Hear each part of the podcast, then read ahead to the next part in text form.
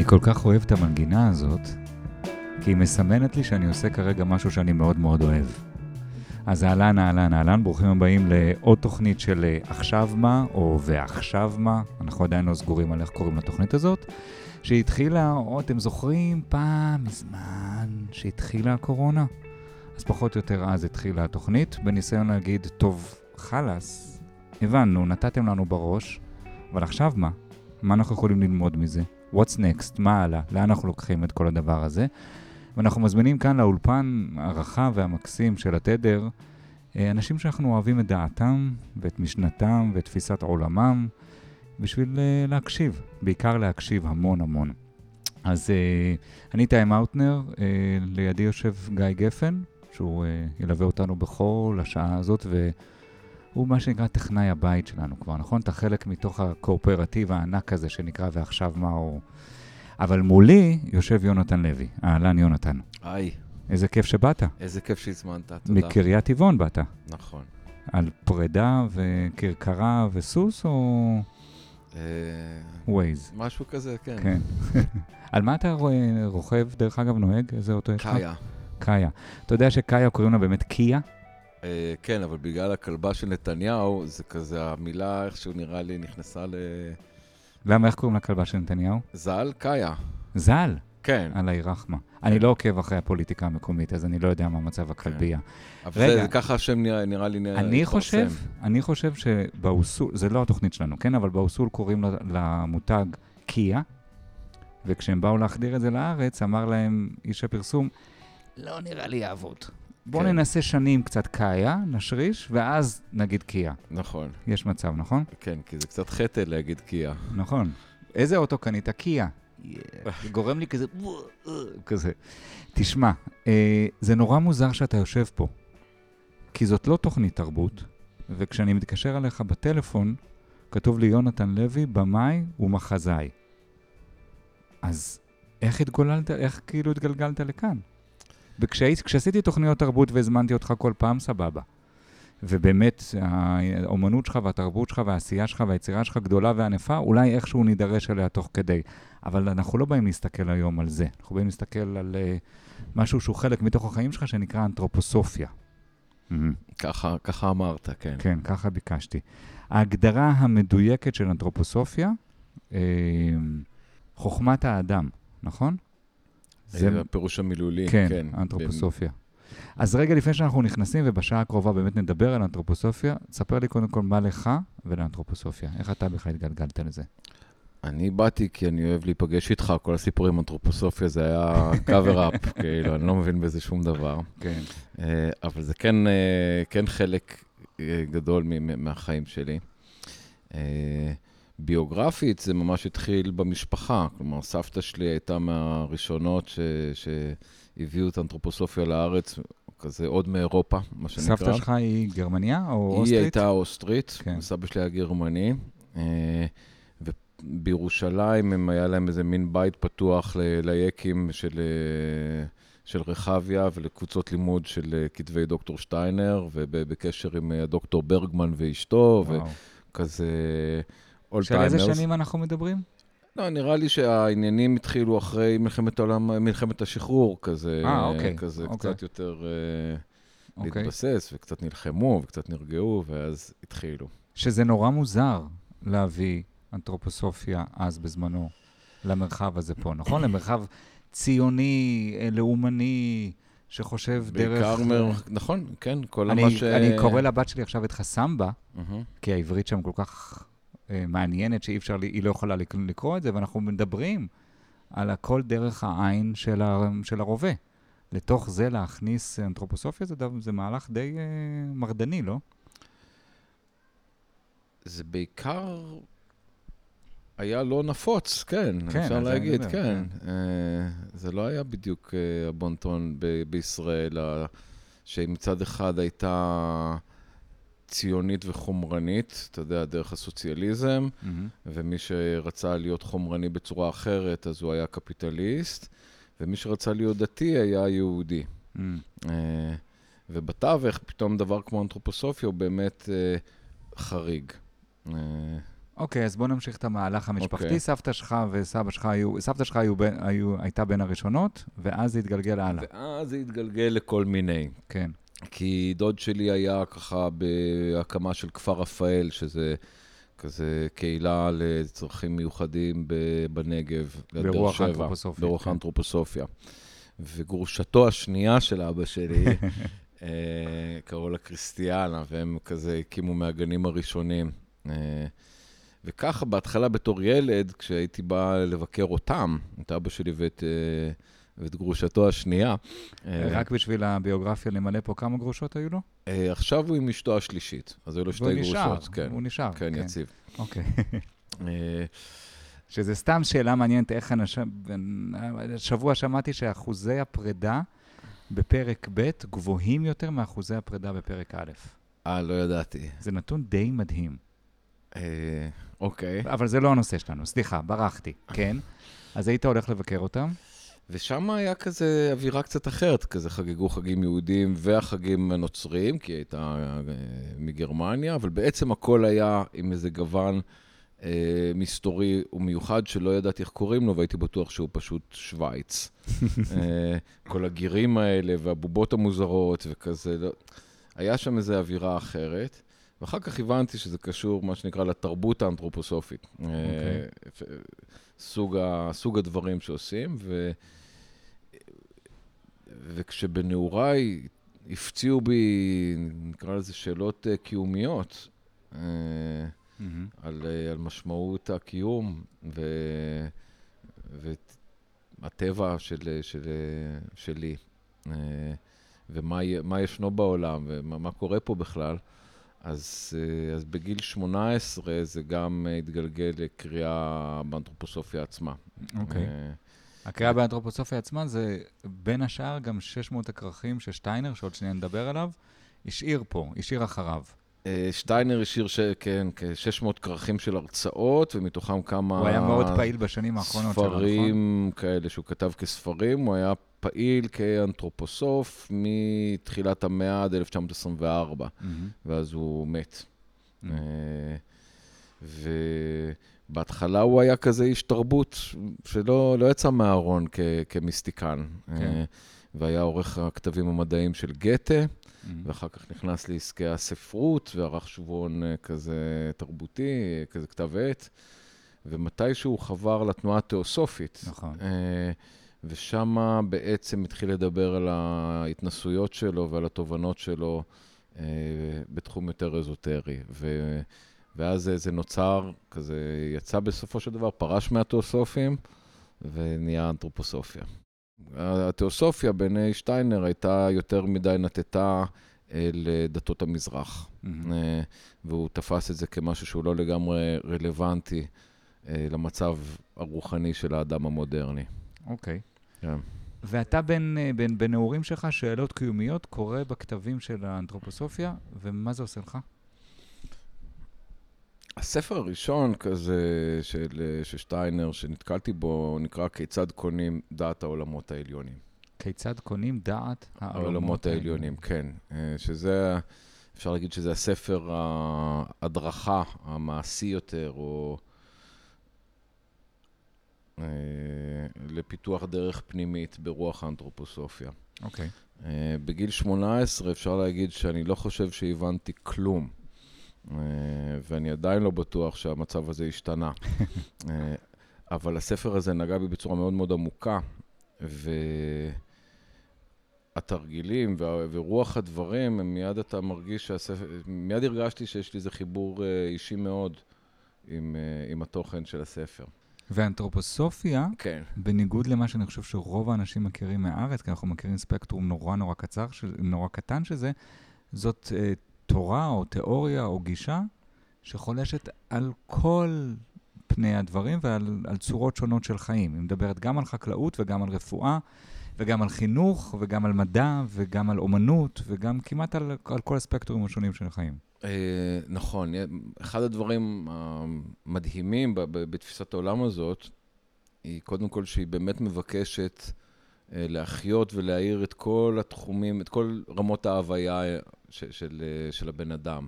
וזה אומר לאו דווקא לפרוש מהעולם הזה, אה, להתבודד ולהגיע לאיזושהי הערה, אלא שהחיים עצמם, העשייה, העבודה, החינוך, החקלאות, האומנות, הרפואה, הארכיטקטורה, הכלכלה, החברה, אה, you name it, יש דרכים ש...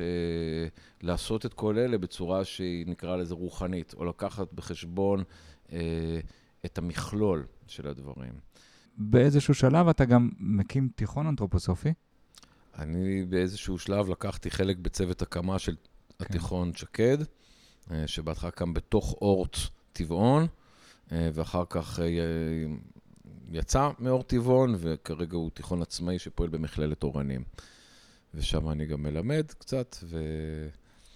וגם התלמידים שלך מגיעים לחלק מהיצירות שלך, ודברים כאלה. כן. אוקיי, טוב, אז זה נתנו באופן כללי טיפה מבוא על יונתן ואנתרופוסופיה. בוא נתחיל לצלול פנימה. בוא נתחיל לצלול אוקיי? פנימה, כן. אז אחד הדברים המעניינים זה מה שנקרא ששת התרגילים, נכון? כן. זה אחת מה, מהפרקטיקות הנורא נורא בסיסיות או נורא ראשוניות של, של אנתרופוסופיה. קח אותנו, בוא נתחיל בשלושה, אז נשים שיר, ונמשיך עם השלושה האחרים. נהדר. אז ששת התרגילים, כאמור, זה סדרה של שישה תרגילים ששטיינר נתן כ... כהכנה ל... להתפתחות אה, רוחנית. אוקיי. Okay. אוקיי? Okay? אה, והתרגילים האלה, הם יוצאים מנקודת הנחה שכנפש, יש לך שלושה קשרים, שלוש יכולות, שלוש פונקציות עיקריות. זה החשיבה, הרגש והרצון סלש עשייה. חשיבה, רגש, רצון סלש עשייה. כן, okay. אוקיי. כן. Uh, עכשיו, השאלה היא, מי מנהל את העניינים? אוקיי? okay? כזה יש לך לכל... כל בן אדם שהתנסה קצת במדיטציה בודהיסטית, או כזה קצת ישב בשקט וניסה לראות מה קורה במחשבות שלו. על ההיסטר. אז כן, זו תופעה מבעיטה לפעמים, לראות שעד כמה קטנה הריבונות הפנימית שלנו על מה שמנהל את חיינו. Mm. אוקיי? Okay? זה מחשבות, רגשות ופעולות. Mm. כזה, זה לא ברור מי שם, מי שם כזה יושב בהנהלה. כן. Okay. והתרגיל הראשון ש, ששטיינר... וגם אם אתה נכנס לישיבת ההנהלה, אתה רואה שם בלאגן מטורף, יש בלאגן, נכון? כן, כן, כן, והרבה מכות. כן, כן, ושיפוט, וביקורתיות, וההוא לא בסדר, וזה לא בסדר, כן. והכל, וכל זה קורה לנו בתוך התודעה, בלי שאנחנו בכלל שמים כן, לב. כן. זה הנוהל הרגיל שלנו. והבוס לא נמצא הרבה פעמים. כן. כן. וה... הראשון, הוא נועד בכלל להכניס איזושהי מודעות סלש שליטה, אה, לא במובן של...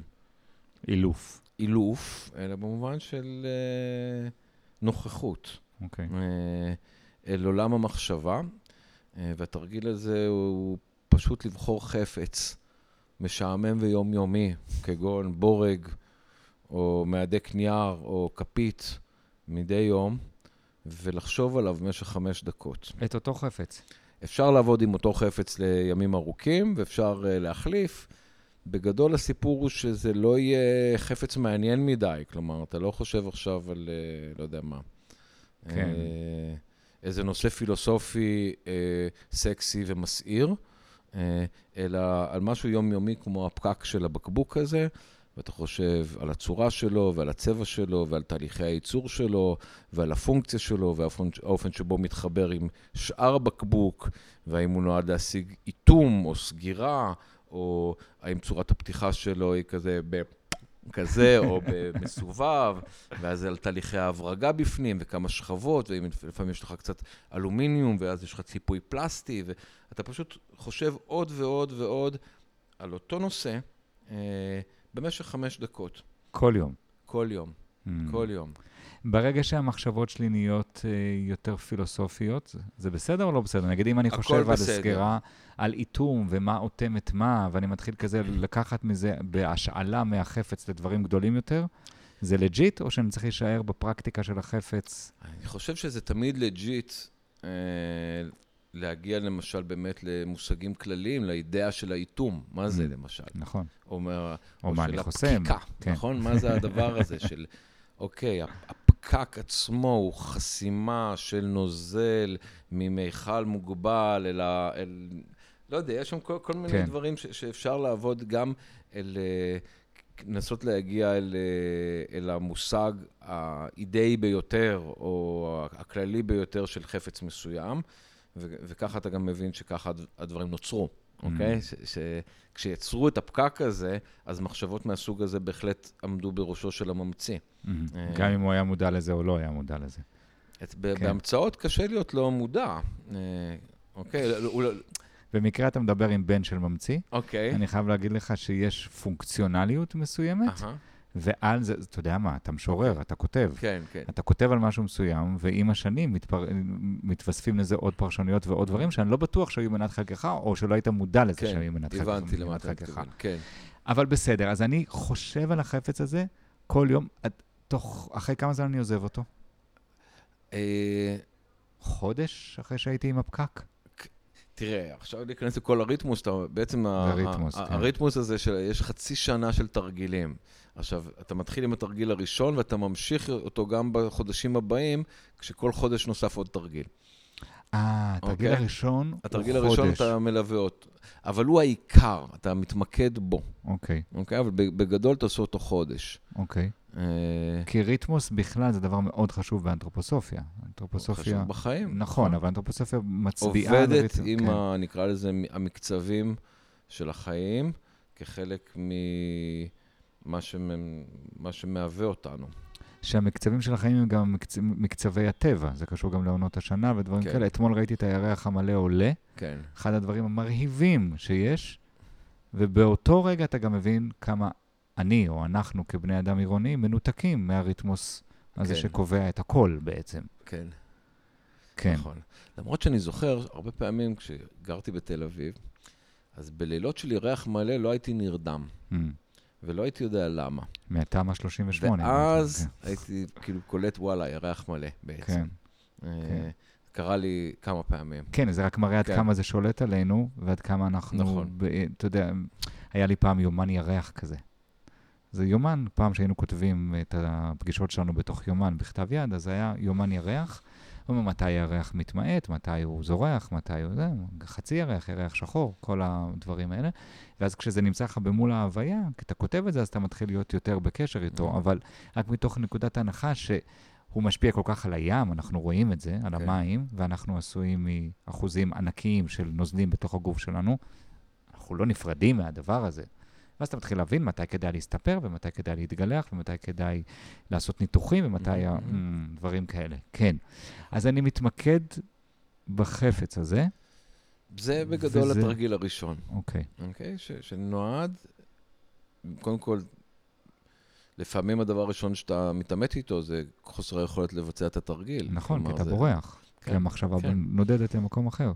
אבל אם אתה מתמיד, אז יש תוצאות.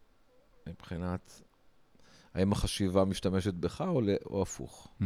והיו לך רגעים אינטימיים ומעניינים עם מהדק נייר? עם? מהדק נייר? מאוד. כן. תשמע, התחושה היא שאתה עברת על כל פרט בבית והקדשת לו חמש דקות של מחשבה, זה אחר כך, זה עושה משהו. כן. אוקיי? כאילו... כן. אה, וגם איך המושגים קשורים זה בזה, איך שכל המושגים לא נפרדים אחד מהשני, מהווים איזה רשת, שאתה לא יכול להבין מושג אחד בלי, בלי את כל השאר, נקרא אה. לזה ככה. זה הקשר הזה שקיים. זה בוודאי שזה תרגיל מומלץ, אפילו, אפילו בשביל הגות בלבד. Mm. אוקיי? זה אוקיי. חזק מאוד. בוא נלך אל התרגיל השני. אחר כך, התרגיל השני הוא להכניס מודעות אל תוך הרצון. כלומר, אותו זה של העשייה, אוקיי? אז, אז התרגיל הוא שאני כותב לעצמי, מחליט, מחר בתשע בבוקר, אני עושה איזשהו משהו שאין לו שום פונקציונליות, mm. אה, ואין לו שום אה, מטרה מעבר לזה שאני זה שהחלטתי שאני עושה את זה. אוקיי? Okay? אוקיי. כלומר, נניח אני יש לי דוגמה כזאת מהחיים. מחליט שב-9.05 כן. אני קם ומוחא כפיים שלוש פעמים מעל הראש. אה, אוקיי. אוקיי? אין לזה, זה לא פונקציונלי לשום דבר. זה פשוט ההחלטה שאני מחליט לעשות. אפרופו אותה ישיבת הנהלה שדיברנו עליה, כן. אז אני לוקח את המושכות אל הידיים, כן. ואני מחליט את ההחלטה הזאת. בכלל לא משנה מה ההחלטה. ממש עצם העובדה לא. שאני פשוט הבעל הבית. עדיף שזה יהיה לא יעיל, שזה לא דבר שאתה חייב לעשות. כלומר, כן. צחצוח שיניים זה דבר שאתה עושה באופן אוטומטי, ואתה יודע, יש כל מיני דברים שהם חשובים, ש... שהיית עושה כביכול מבחוץ. Mm. כי, כי הנסיבות דורשות את זה. Mm-hmm. ופה הרעיון הוא לעשות דברים שאין להם באמת אה, נחיצות חיצונית, אלא הם, הם, הם פשוט אימון של כוח הרצון שלך. אה, ואיך ייראה היום שלך. והאם בשלוש אה, יקרה הדבר שתכננת שיקרה. תן דוגמה לתרגיל כזה שעשית, לפעולה. אה, הייתי בשמונה בבוקר, קם ועושה שני עיגולים גדולים באוויר. אוקיי? Okay? עם האצבע. עם כל הידיים. כל הידיים. כן. כן. Uh, במשך חודש. במשך חודש. אוקיי. Okay. כל בוקר. ולפעמים הייתי שוכח, ואז אתה כזה קובע לעצמך עוד פגישה. אוקיי. Okay. זה היה, בשביל זה היה התרגיל הכי קשה, אגב. כן? כן. למה? כי לא הייתי זוכר לעשות את זה. Mm. בשביל זה אתה צריך לקנות את היומן האנתרופוסופי. לא, זה, זה בדיוק העניין, זה אסור אפליקציות, זה צריך לבוא רק מבפנים. כן. רק החלטה שלך. אוקיי? זה, במובן הזה זה אימון, כאילו, אתה, זה, זה, נועדת להיכשל, כאילו, בתור התחלה, זה, זה חייב להיות. כן, זה חלק מה... חלק מהעסק. זה כמו שאני אברח מלחשוב על הפקק של הבקבוק, בדיוק, נכון? בדיוק. בדיוק. זה בסדר. כן. אוקיי, תרגיל אוקיי, שלישי. תרגיל שלישי קשור ב, ב, בעולם הרגשי. אה, והעניין הוא פשוט לא להיסחף יותר מדי בשום רגש. אוקיי? נניח אתה... לא לשמוח בצורה שאתה מאבד שליטה, ולא להתאבל בצורה, ולא להיכנס לדיכאון שאתה מאבד שליטה. Mm. hmm עכשיו, הסיפור הוא לא דיכוי של רגש, חס וחלילה, אלא לא להזדהות איתו בצורה שאתה מאבד את עצמך. אבל זה לא כל הכיף לאבד את עצמי בתוך רגש? אה, כשאני מאוהב, כן. אוקיי? אני כרגע לא מציג, מייצג כן. את דעתי. בסדר? Mm-hmm. יש לי חברה שהיא חולה על הביטוי בכבדים. Mm-hmm. אוהבת אותך בכבדים. כן. היא רוצה להיות באמונה ובהזדהות טוטאלית עם האהבה. היא לא רוצה לשמור מרחק מזה. היא רוצה להתמזג אל תוך מושא אהבתה ולחוות אותה באופן לא 100%, 120%. אחלה. ואתה אומר לי, תוריד רגע את הרגל מהגז. אני לא יודע, לא ממליץ שום דבר, כאילו, לא, בסדר, התרגיל הזה, לא אתה כאתה.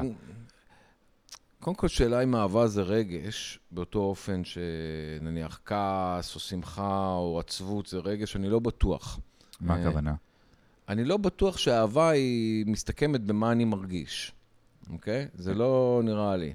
אלא? אה, זה משהו יותר גדול, יותר גדול מאיך אני מרגיש. אה, זה, זה קשור גם ב, במה קורה בינינו, אוקיי? ואיך אני פועל. אה, וכמובן שהחוויה הרגשית היא, ברור שהיא חלק גדול מזה, אבל אני לא חושב שזה מסתכם בזה. אוקיי, okay, לא בטוח שהבנתי אותך עד הסוף, אבל בוא נגיד עדיין, אני כן. לא, היא לא, החברה לא רוצה לשמור מרחק. החברה ב... היא לא אתה, כאילו... כן. זה, זה... אני, אני מבין כן. את הדבר הזה, אבל אני כן מבין שיש בזה גם איזשהו, אני מבין את ה... את ההצלחה הרוחנית של זה, ואת האי-הזדהות המוחלטת. אה, עוד שנייה נדבר על זה רגע במקום אחר, אבל אני גם מבין שיש בזה משהו, סליחה על הביטוי, קצת אשכנזי, קצת מרוחק, קצת קר, קצת mm. אה, אנאלי, קצת מאופק, קצת עוצר. אני חושב שעד שלא ניסית, זה יהיה מאוד מאוד מוקדם לשפוט את זה. Mm. אה, כאמור, הרעיון הוא לא להיות אה, קר ומרוחק. אה, ואנאלי, אלא יותר מעודן ורגיש. Mm. עכשיו, כשאתה נותן לזעם, נניח, להשתלט עליך עד הסוף, אני לא יודע מה החוויה שלך, אבל אני תמיד מרגיש מרוקן מזה, ושזה לא היה אני בשיאי. אוקיי? יכול להיות שבמצבים מסוימים אתה נותן פורקן טוטאלי לרגש מסוים שהיה עצור, במיוחד אם זה נניח בהקשרים תרפיים, אז לפעמים אתה צריך לבכות ולשחרר עד הסוף, ברור. אה, אבל כהתנהלות אה, בחיים, כלומר, להביא כזה, כל פעם שדבר ידכא אותי עד הסוף, כאילו, בלי שיהיה לי שום מרחק, בלי שיהיה ברור כאילו אם הרגש משתמש בי או אני חווה את הרגש. אה, אני לא חושב שזה... מהניסיון שלי זה לא משפר את החיים ולא מעצים אותם. אה, כשיש רגשות עד הסוף... למה? בגלל שזה לונה פארק? Mm-hmm. כי זה לונה פארק כזה? כי אתה עולה ויורד? כי זה... כי אתה לא שמה. כי זה זיקוקים? אתה, זה אתה מנוהל על ידי כאילו... אישוז. אה, mm. אה, בן אדם שאין... ש... צריך מישהו שירגיש את הרגשות. Mm-hmm. ואם מישהו הולך איתם בצורה שהוא פשוט רק זה, אז, אה, אז אני חושב שמשהו מתפספס. בוא נגיד ככה. כשאתה עושה אהבה. בחופש שלך. כשאתה עושה אהבה. כן. כשאתה רוקד. כן. כשאתה כותב. כן. מחזה. עד הסוף. כשאתה מביים. אז עד הסוף. עד הסוף. כן. אתה לא, לא. שומר לא. מרחק לא. מזה. אז, אז מתי אני שומר מרחק לפי הכלל השלישי הזה? לפי התרגיל השלישי, סליחה. תבדוק תבדוק ותיישם כשזה מתאים לך, כאילו, זה קודם כל. אם אתה חושב שזה לא מתאים לך, ואתה רוצה את ההתנסות האבסולוטית, מי אני שאגיד לך לא? אוקיי, אני לא... לא, לא, ברור לי, אני רק מנסה אומר, להבין את זה. כדי להבין את זה, אז באמת צריך לראות למה, למה זה טוב. כלומר, למה אני יכול לשבת ופתאום משהו שידכא אותי, לא ידכא אותי עד הסוף. אפילו אם אני לוקח עשרה אחוז אחורנית. Mm-hmm. מספיק ה- היכולת שלי להגיד, אוקיי, אני עכשיו אהיה מדוכא לא 100%, אלא 95%. Mm-hmm. אוקיי? זה מספיק. אוקיי? זה מספיק, זה נשמע לי מספיק ויותר. מדוכא. כן. אוקיי? אבל יש 5% שאני קובע אותם, ושזה לא ישפיע עליי. כן. וזה לא יעצב כאילו, אה, אה, שזה לא יקבע בשבילי. אוקיי, אני רוצה להיות עכשיו עצוב עוד יותר, יאללה. אה, עצב זה רגש נפלא וחשוב. אבל מי שם הבוס? כן. יש, אפרופו מה שגיא יושב עכשיו מולו, יש הרבה פעמים את הדימוי הזה של הקונסולה של החיים. כן. נכון? הרי עכשיו הוא יכול להגביר לנו באסים, להוריד לנו את כל הדברים, נכון. להוריד, להכניס עוד מוזיקה. יש לנו פיידרים שלמים על החיים. אתה קצת אומר, אל תגיע לאדומים עד הסוף, או לפחות אם אתה מגיע לאדומים, שזאת תהיה החלטה שלך בדיוק. להגיע לאדומים. בדיוק. כלומר, אני עכשיו נותן דיסטורשנים, סבבה, אין רע ב distortion. בדיוק. רק אתה תהיה עם האצבע כן. על ה fader ותעלה את זה. Once again, מי מנהל? אני חושב שזאת הנקודה. כלומר, אה, אם אתה כאדם חופשי אומר, אני עוצר את עצמי, יש פה משהו לא אותנטי, אני בעצם אמור... לבכות, אז ברור שצריך לבכות, כאילו, אין פה שאלה, זה לא כן. עכשיו לייצר uh, פרוטסטנטים טובים שלא מביעים רגשות. Mm. אוקיי? Okay? זה לא העניין. העניין הוא uh, ליצור בני אדם שנוכחים בתוך חיי הרגש שלהם, ויכולים uh, להבין את הרגשות שלהם uh, בצורה כזאת שהיא משרתת אותם ואת העולם. אוקיי. Okay. אז תשמע, אמרתי שאחרי השלישי נעשה הפסקה, no. אבל זה נראה לי קצת... אה, כאילו, תהיו איתנו אחרי הפרסומות, לא? אז בוא נמשיך עד התרגיל השישי, ואז כן, נעשה, נעשה הפסקונת. סבבה. יאללה. אה, הרביעי, תרגיל הרביעי. הרביעי קשור, רביעי וחמישי הם קשורים זה בזה, אה, והם, אה, הרביעי הוא חיוביות. אוקיי. Okay. אוקיי? Okay? תרגיל מאוד מאוד מעניין, ומרחיב אופקים בצורה בלתי רגילה, לחפש את הטוב בכל דבר. אוקיי. Okay. אוקיי, okay. זה, זה מאוד מאוד מעניין כשזה מגיע, נניח, לדברים שאת, שאתה שונא. אוקיי, okay, דברים בפוליטיקה, או לא יודע מה, תופעות חברתיות בזויות, אנשים נוראים, חיות צנועות, לא, לא יודע, לא, מש, לא משנה מה. כן. אה, לאמן את הנפש ב... לראות את החיובי בכל דבר. וואו. אה, אז אני אתמול נפלתי בזה. כנראה כשיחת הכ... מתוך השיחת הכנה, ישבתי עם הבת שלי שנמצאת בבידוד. ודיברנו על כמה שפר גורלנו, איזה חבר העלה פוסט על איזה חבר שלו מ... מפלסטין, שהוא מוכר מצתים ברחוב, לא משנה, סיפרתי לה איזה מזל שנולדנו 20 קילומטר, אתה יודע, מזרחה משם, uh-huh. או מערבה יותר נכון, ושהכול בסדר איתנו, ואיזה נעים וזה, ושתמיד צריכים למצוא את החיוב, ותראי, אנחנו עכשיו נוגסים בפיתה, ואיזה כיף לנו, והשמש נופלת עלינו בדיוק, ואיך נעים, וזה אומרת לי, אחלה. fast forward כמה שעות קדימה, אנחנו הולכים לדרייבין להיבדק לקורונה, ופתאום אני קולט, אני בפקק של שעה. אני אומר לה, אין מצב שאני עומד פה, מה זה השעה הזאת? בואו נחפש מקום אחר, מה אני מפגר? אבא, צריך למצוא את החיובים בכל דבר. וואו. אה, ניצחת אותי. אז הוצאנו את החסם בה וקראנו את זה. מדהים. כן. אבל זה, רציתי להפנות לך, אמרת בפוליטיקה, שמעתי ראיון איתך בפודקאסט מאוד מומלץ לשם שמיים של יונתן אמיר ורונן אידלמן, אחלה פרק יש איתך. דיברת על איזשהו ניסוי שעשית שם, של לנסות אה, להיזרק מהתודעה, תודעת השמאל שקיימת בתוך, הפ, בתוך הפוליטיקה הפנימית כן. שלך, אל להבין ימין. להבין ימין. כן. זה גם מתוך הדבר הזה? זה גם לראות כן, חיובי שם? כן, כן. תסביר לי את זה קצת. זה קשור בעוד דברים, גם בכלל בהרחבה של תפיסות עולם, כלומר, היכולת שלך לנוע מתפיסת עולם שהיא נניח אה, אה, אידיאליסטית לריאליסטית, mm-hmm. או מתפיסת עולם חומרנית לרוחנית ובחזרה, mm-hmm. אוקיי? הגמישות הזאת, שיוצאת מנקודת הנחה שבן אדם אחד לא יודע את כל המציאות, ולעבוד, לגשת אל המציאות מסט אחד של דעות ואידיאולוגיות, זה בהכרח מוגבל מאוד. זה מאוד צר. בסוף זה להסתכל זה על העולם בפריזמה מאוד מאוד צרה. זה מזעזע. אפילו כן. המילים האלה, ימין ושמאל, הם כשלעצמם רמז לחד צדדיות המגולמת בהם. כלומר, נכון. הצורך בפרספקטיבה הוא מראש מחייב ימין ושמאל ביחד. אוקיי? בו זמנית. בפרספקטיבה ויזואלית, כן. כן. כן. בוודאי. אה, תכלס, אני חייב להסתכל בשתי העיניים שלי. תכלס, אתה חייב שתי עיניים בשביל להצליב תמונות ולקבל עומק. אוקיי. אחרת אתה לא, אחרת זה מאוד מאוד שטוח. לא שאי אפשר לראות דברים רק מזווית אחת, אבל אתה רואה את אותם דברים. Mm. אה, והסיפור הזה של להבין את הימין, אה, זה דורש אה, בכלל לצאת מנקודות הנחה שונות, כלומר, מהם ערכי, ערכי הבסיס שדרכם אתה יוצא להתבונן מימין על העולם, אה, וגם כמובן להשתחרר מ... מהמצב הזה שאם אתה בשמאל, אז כל מה שלא שמאל הוא רע. Mm. אה, שזה אתה רואה לגמרי, כאילו, אתה יודע, איך, איך נראה עיתון הארץ, כאילו, אתה מבין לגמרי את העיוות, כאילו, של, של, שנובעת, מ... את העיוות שנובע מתפיסות עולם חד צדדיות לגמרי. אה, ואז כן, זה להסתכל על נתניהו, ולהסתכל על הליכוד, ולהסתכל על כך, ולהסתכל על מה שזה לא יהיה, באופן כזה שמוכן לראות את זה גם מנקודת מבט שונה לגמרי, ואז להחזיק בו זמנית תמונה מרובדת. אוקיי? בו זמנית לראות, אתה יודע, לצורך העניין, את החסרונות של נתניהו ואת היתרונות של נתניהו. בלי להגיד, זה רק זה או רק זה.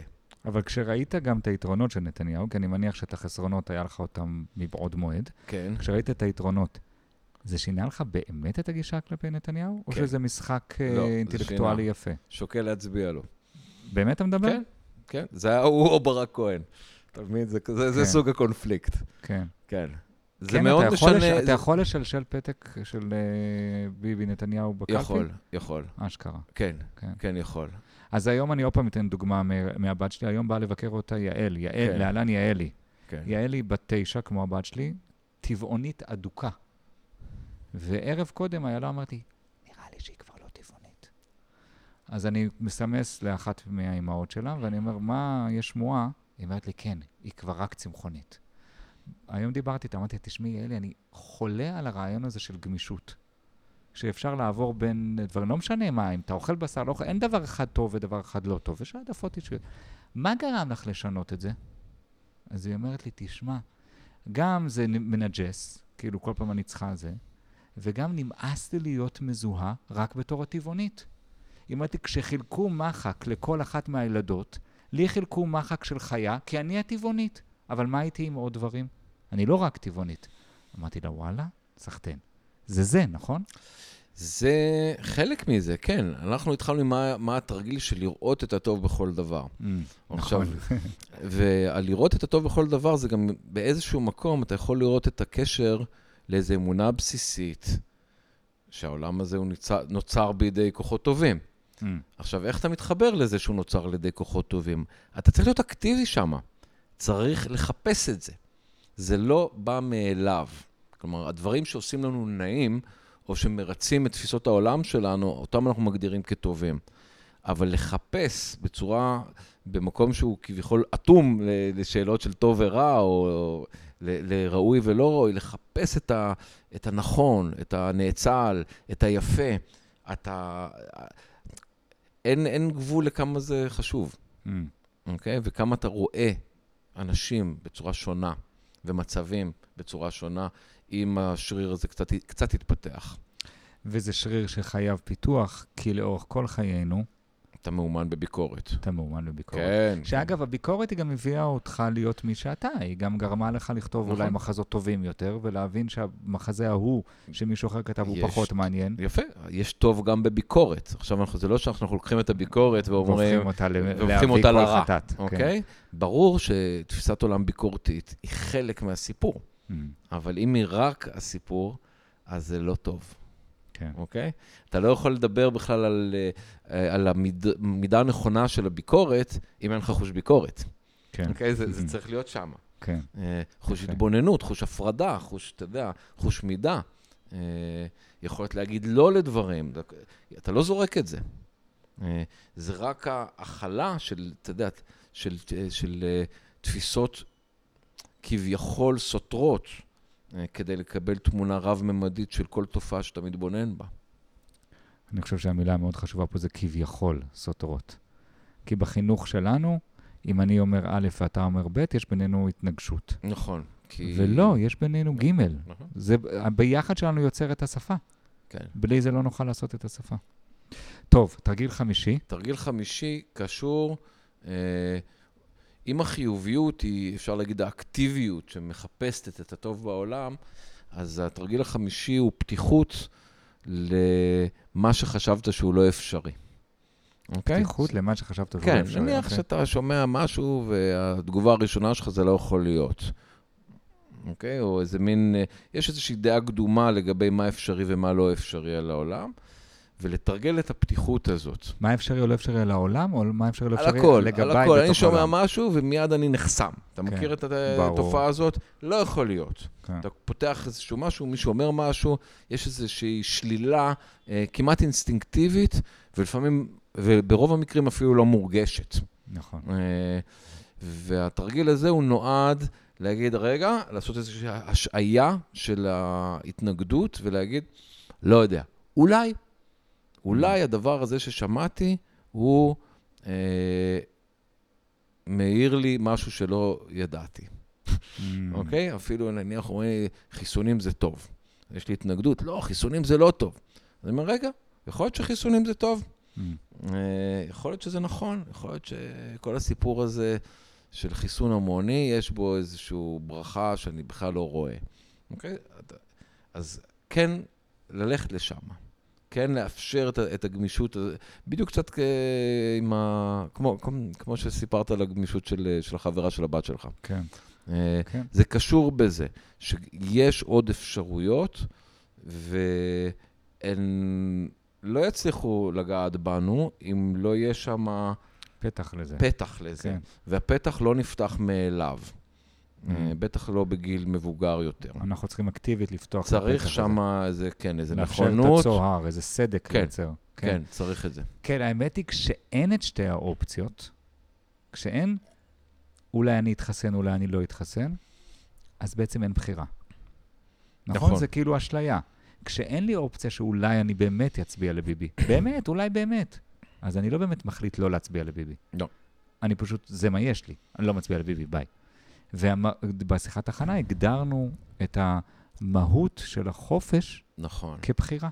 נכון. וזה שאתה פותח צוהר למשהו שלא קיים, לא יכול להיות, לא אפשרי, לא מתקבל על הדעת, הרחבת. נכון, וטוב שהזכרת את זה, כי בשיחת ההכנה בכלל יצאנו אל ששת התרגילים מתוך השאלה של החופש. Mm-hmm. ואיך ב... נקרא לזה בעולם המודרני, בן אדם לא יכול לגשת אל הרוחניות אם הוא לא עושה את זה ממקום חופשי. Mm. נכון שהאופציה של להיכנס לתוך דעת או להיות uh, בשליטה של איזושהי גורו היא פחות טבעית לנו, mm. ונשמעת לנו כמו איזה משהו שפג uh, תוקפו. שכבר לא רלוונטי כן, לחיים שלנו. כן, שהוא לא רלוונטי לעידן כן, הזה. כן. Uh, ואז באמת, אוקיי, שואלים מה זה החופש הזה, ו... ורוצים להשקיע בו. Mm. משקיעים בחופש הזה ובשאלה האישית, אוקיי? ובהתפתחות הזאת, שהיא חייבת לעבור גם דרך המחשבה, הרגש והרצון, כי אחרת החופש שלנו קצת תיאורטי. Mm. אם הוא לא mm-hmm. מיושם באמת בכל פרט, אתה רואה שזה קצת דיבור. כן. אוקיי? אז, אז, אז במובן הזה, אה, אני תופס את האנתרופוסופיה כ... כ כדרך, כדרך, אה, כן, מקורקעת ומעשית, אה, שמתייחסת אל האדם בתור ישות חופשית או ישות לקראת חופש. אוקיי, okay, בוא נלך על התרגיל השישי. כן. התרגיל השישי הוא הרמוניה של כל החמשת הקודמים. Mm. כלומר, זה חודש נוסף ב... במחזור הזה של החצי שנה, שבו אתה כל הזמן נע בין אה, תרגיל חשיבה, לתרגיל רגש. לתרגיל אה, של רצון ועשייה, למשהו שאתה מחפש בחיוביות, למשהו שאתה קולט מתוך פתיחות. ואתה רואה שהדבר הזה הוא מייצר, אפשר להגיד, אה, סוג של אורגניזם אנרגטי. Mm. וזו חוויה מעניינת מאוד. אז מה השישי? מה אני צריך לעשות בזה? התבוננות? אני עושה... זה הכל, השש הוא ה... כן, לקט. כן, הלקט, בדיוק, בדיוק. זה כזה, אתה יודע, התחלה של אה, שישה תרגילים. רגע, אבל בחודש השישי, אבל כן. בחודש השישי אני פעם אחת חושב על הפקק של הבקבוק, ופעם אחת רואה את החיוביות, כי זה, זה במהלך היום אתה מג'נגל, כן. מג'נגל בין הדברים האלה. כן. מקסים. טוב, נשמע שיר. בוא נשמע שיר. מה רצית? חשבתי שנשמע את סאנרה, The Satellites are Spinning. Mm-hmm. כי הוא יוצר אדיר, ומכיוון שהשיחה שלנו עוסקת בדברים קוסמיים mm.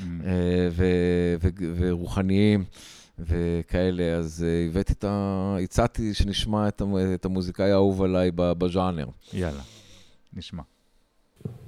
thank you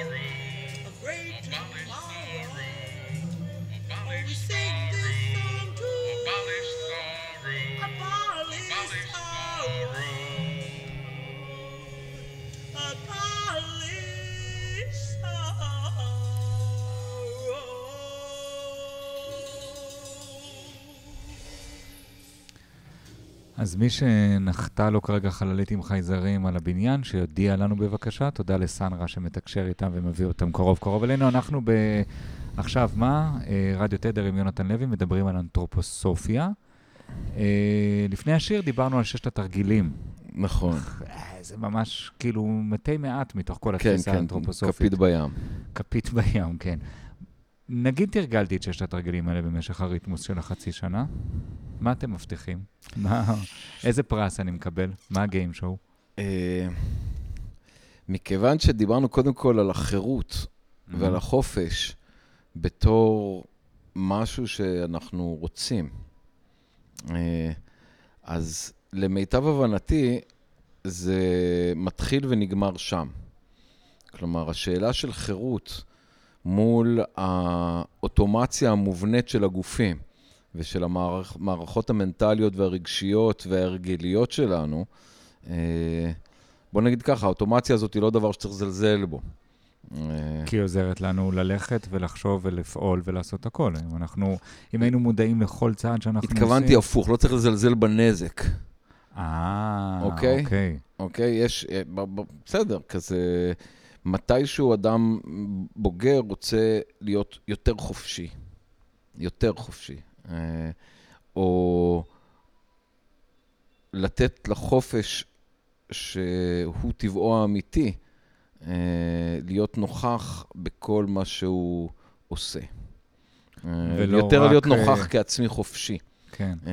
ולא כקונסטרוקט רגשי, מנטלי, הרגלי, שבתוכו כלוא ניצוץ שלא יודע בדיוק מה הוא יכול לעשות. Mm. או, או נמצא אפילו במצב של תרדמה אה, חלקית. אז, זה, אז ששת okay. התרגילים ועוד מאירים את הניצוץ הזה ומאפשרים לו להפוך להיות אה, להבת חופש מרקדת?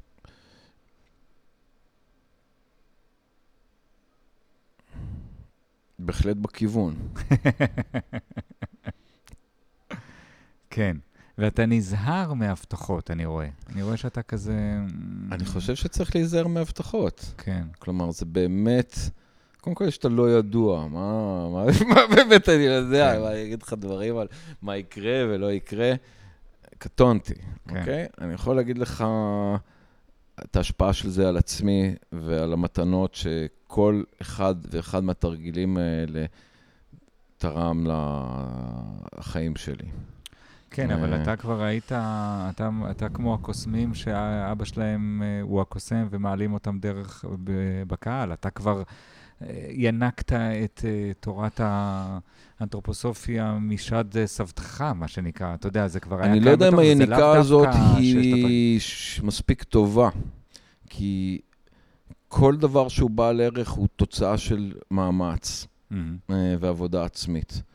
אז כזה להיות להיות בסביבה לא מספיק. להיות מותנה אנתרופוסופית, אני לא חושב שזה שונה מלהיות מותנה בסביבה לא אנתרופוסופית. כן. במובן הזה אתה גם יכול לפגוש מה שנקרא אנתרופוסופים, אה, וכל הדעות הקדומות שיש לאנשים על אנתרופוסופים, הן יכולות להיות נכונות במאה אחוז לפעמים. כי, mm-hmm. כי אם האדם שאתה פוגש הוא פשוט אה, רובוט רוחני, אז, אה, אז זה מה שאתה מקבל. מה זה רובוט רוחני? זה ביטוי מעניין. במובן הזה שבן אדם, לא יודע, כזה, הוא מותנה אה, בדעותיו וברגשותיו, הן תמיד פועלות בצורה, במרכאות, רוחנית. Mm. כאילו, זה פשוט, אין שם חופש. לחשוב אותו דבר, אה, להרגיש אותו דבר, אה, לפעול אותו דבר, במקום שאין בו בחירה. Mm. זה קצת, אני לא יודע אם זה בדיוק נכון, אבל בברנינג מן, בפסטיבל, מדובר על אחד מעשרת הערכים, זה אה, ביטוי עצמי רדיקלי. כן, יעני, כן. תתן, מה שנקרא. כן, כן. תלך. בסוף כולם די לבושים אותו דבר, עם אותה תחפושת. ממש ככה. כן. ממש ככה, יש שם קוד לבוש אקסטרווגנטי. כן. בדיוק. נכון. אה, וגם באמת זה מעניין, לברנינג מן, כמערכת אסתטית, אה, הוא, הוא באסתטיקה מסוימת, mm. שהיא רדיקלית. כזה, זה הסיפור. כן. עכשיו, אוקיי, נחמד, זה טוב שיש את זה, אבל uh, באמת זה לא האופציות ה- היחידות או אפילו המעניינות של אומנות. הביטוי העצמי הרדיקלי, זה לא כל העסק. מה זה אומר? שלפעמים הביטוי העצמי המעודן הוא יותר מעניין. כן, ברור. אוקיי? כן. אה, או מהי בכלל רדיקליות. כלומר, האם זה בכלל צריך להיות פלאשי וכזה, זה מין מד מקס דרג קווין כזה, ו- וכל העסק הזה, זה, זה, זה מגניב ו- וחושני, אבל בוא נגיד שזה לא הבשורה האומנותית היחידה שהעולם צריך בעיניי. כן, והאם משהו עדיין נחשב רדיקלי כאשר 70 אלף איש עושים אותו ביחד? נכון. כן, נכון. כן. אתה מחפש רדיקליות בחיים שלך? לקנדינסקי, בספרו על הרוחני באומנות, הוא Mhm. מדבר על יצירת אומנות מתוך ההכרח הפנימי שלה, שלה. של היצירה. אוקיי. כן. בדבר הזה יש משהו שהוא מחמיר ורדיקלי, אה, אבל הוא לא תופס צורה קבועה. כי כל פעולה אומנותית, יש לה את הסיפור שלה.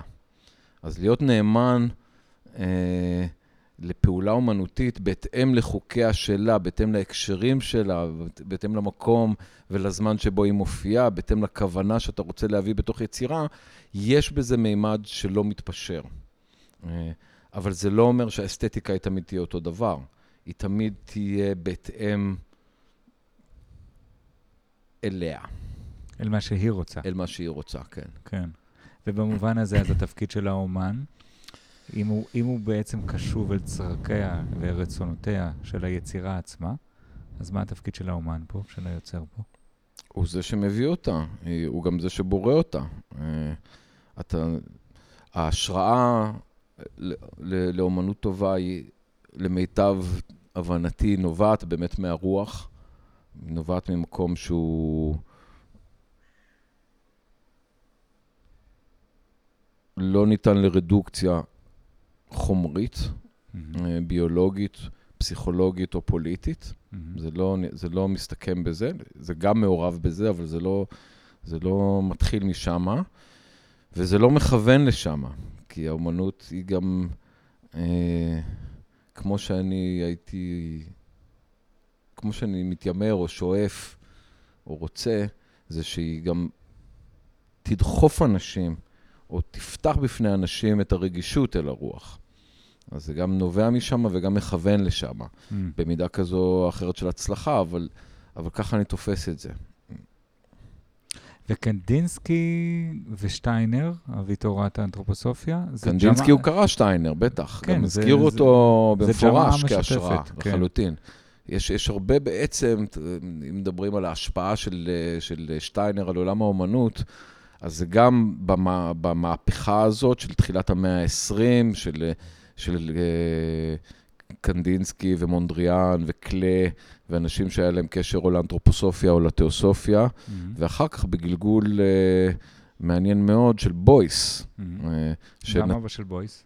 כי. בויס היה אנתרופוסוף הארדקור. וואלה. כן, כן. כל התפיסה של לחשוב על האדם כאמן במהותו, ועל יצירת האומנות החברתית, על החברה כיצירת אומנות כוללת, שבה כל אחד אה, זכאי ואולי אפילו נדרש לקחת חלק, זה דברים שהם נובעים מתוך האנתרופוסופיה. אה, וגם הקשר המיוחד של בויס לאומנות הפדגוגיה, אה, שאולי על זה נרחיב בתוכניתנו הבאה, מהמם. אה, גם מאוד מאוד מאוד מושפע אה, מאנתרופוסופיה, אבל אתה רואה שאצל בויס הוא לקח את זה ב- מתוך מחשבה מאוד מאוד חופשית, ובניתוק מ... נקרא לזה מערכת הקונבנציות של האסתטיקה האנתרופוסופית, שהיא נורא נורא מסוימת והרבה פעמים דוגמטית. באמת האסתטיקה האנתרופוסופית היא קצת, בתור אה, אבא לילדים שלמדו בחינוך אנתרופוסופי, אה, היא קצת אה, חד-ערכית באיזשהו אופן. אה, קודם כל מבחינת החומר, מה יש לכם מלבד? כל היום אתם עם הלבד כן, הזה. כן, יש שם, יש שם אה, מסורות שהתקבעו. אה, עכשיו, חלק מהדברים מצליחים, וחלק מהדברים הם, אפילו אם מצליחים, הם נובעים ממקום לא חופשי. אז- שזה מעניין, כן. תיאוריה שמדברת על אימון שריר החופש ויציאה אל החופש, כן, מתקבעת. הרי זה תמיד המהלך הזה שקיים ב- אצל הרבה מאוד תיאוריות. גם התיאוריות הכי רדיקליות, בסוף יש תמיד. להם איזה... הרצון... אין, מנוס מ... מהמאמץ הסיזיפי להשתחרר מהכל ולבחור את הטוב ביותר בהתאם ל, ל, לרגע. כן. זה לא... שום דבר לא יכול להחליף את זה. כן. גם לא מסורות שנולדו מהשראה מאוד מאוד גבוהה. אה, זה חייב להתחדש. תשמע, אנחנו בבעיה מסוימת. אה, גיא מסמן לי שהזמן שלנו תם, כי חלאס, כן. טחנו. אה, ואתה באת מקריית טבעון, והסוס נכון. כרגע אוכל למטה, פיצה, אז ניתן עוד תוכנית? נצטרך לתת עוד תוכנית. בכלל לא דיברנו על, ה, על הקשרים הדיאלוגיים, נכון? רק הזכרנו את זה בתחילת התוכנית, על החשיבות של העולם הדיאלוגי בתוך, אה, בתוך רוחניות בת זמננו. טוב, אז תן הבטחה על מה נדבר בשעה, בתוכנית פרק ב'. אה, בויס. נדבר על בויס עוד פעם? כן, ניתן אותו. אוקיי. אה, הייתי רוצה לדבר באמת על, אה, על הצד הבין-אישי. אוקיי. אה, בדרך הרוחנית של העתיד. יאללה, אוקיי? מעניין, כן. אה, וחשבנו אולי לדבר קצת על חינוך, כי בכל זאת זה מה שמוכר בעיקר, נכון? כן, כזה... חינוך ואוכל אורגני. אם כן. תרצה, אפשר לדבר על אוכל אורגני. טוב, סבבה. בסדר, אז יונתן לוי, תודה רבה. גיא גפן תכנע אותנו, שזו מילה בעברית עתיקה, עוד בימי המקרא, אנשים כן, היו כן. מתכנעים. אחד את השני. אני איתי מאוטנר, אנחנו אה, עכשיו מה, או ועכשיו מה. זה פרידה כזה על רקע פתיח. וניפגש בחלק ב'. פנטסטי. איך הוצאת חלק ב'? אתם האנתרופוסופים האלה סוחטים, סוחטים, כזה תקציבים וזמנים. היחיד שקיבלת, לא יאומן.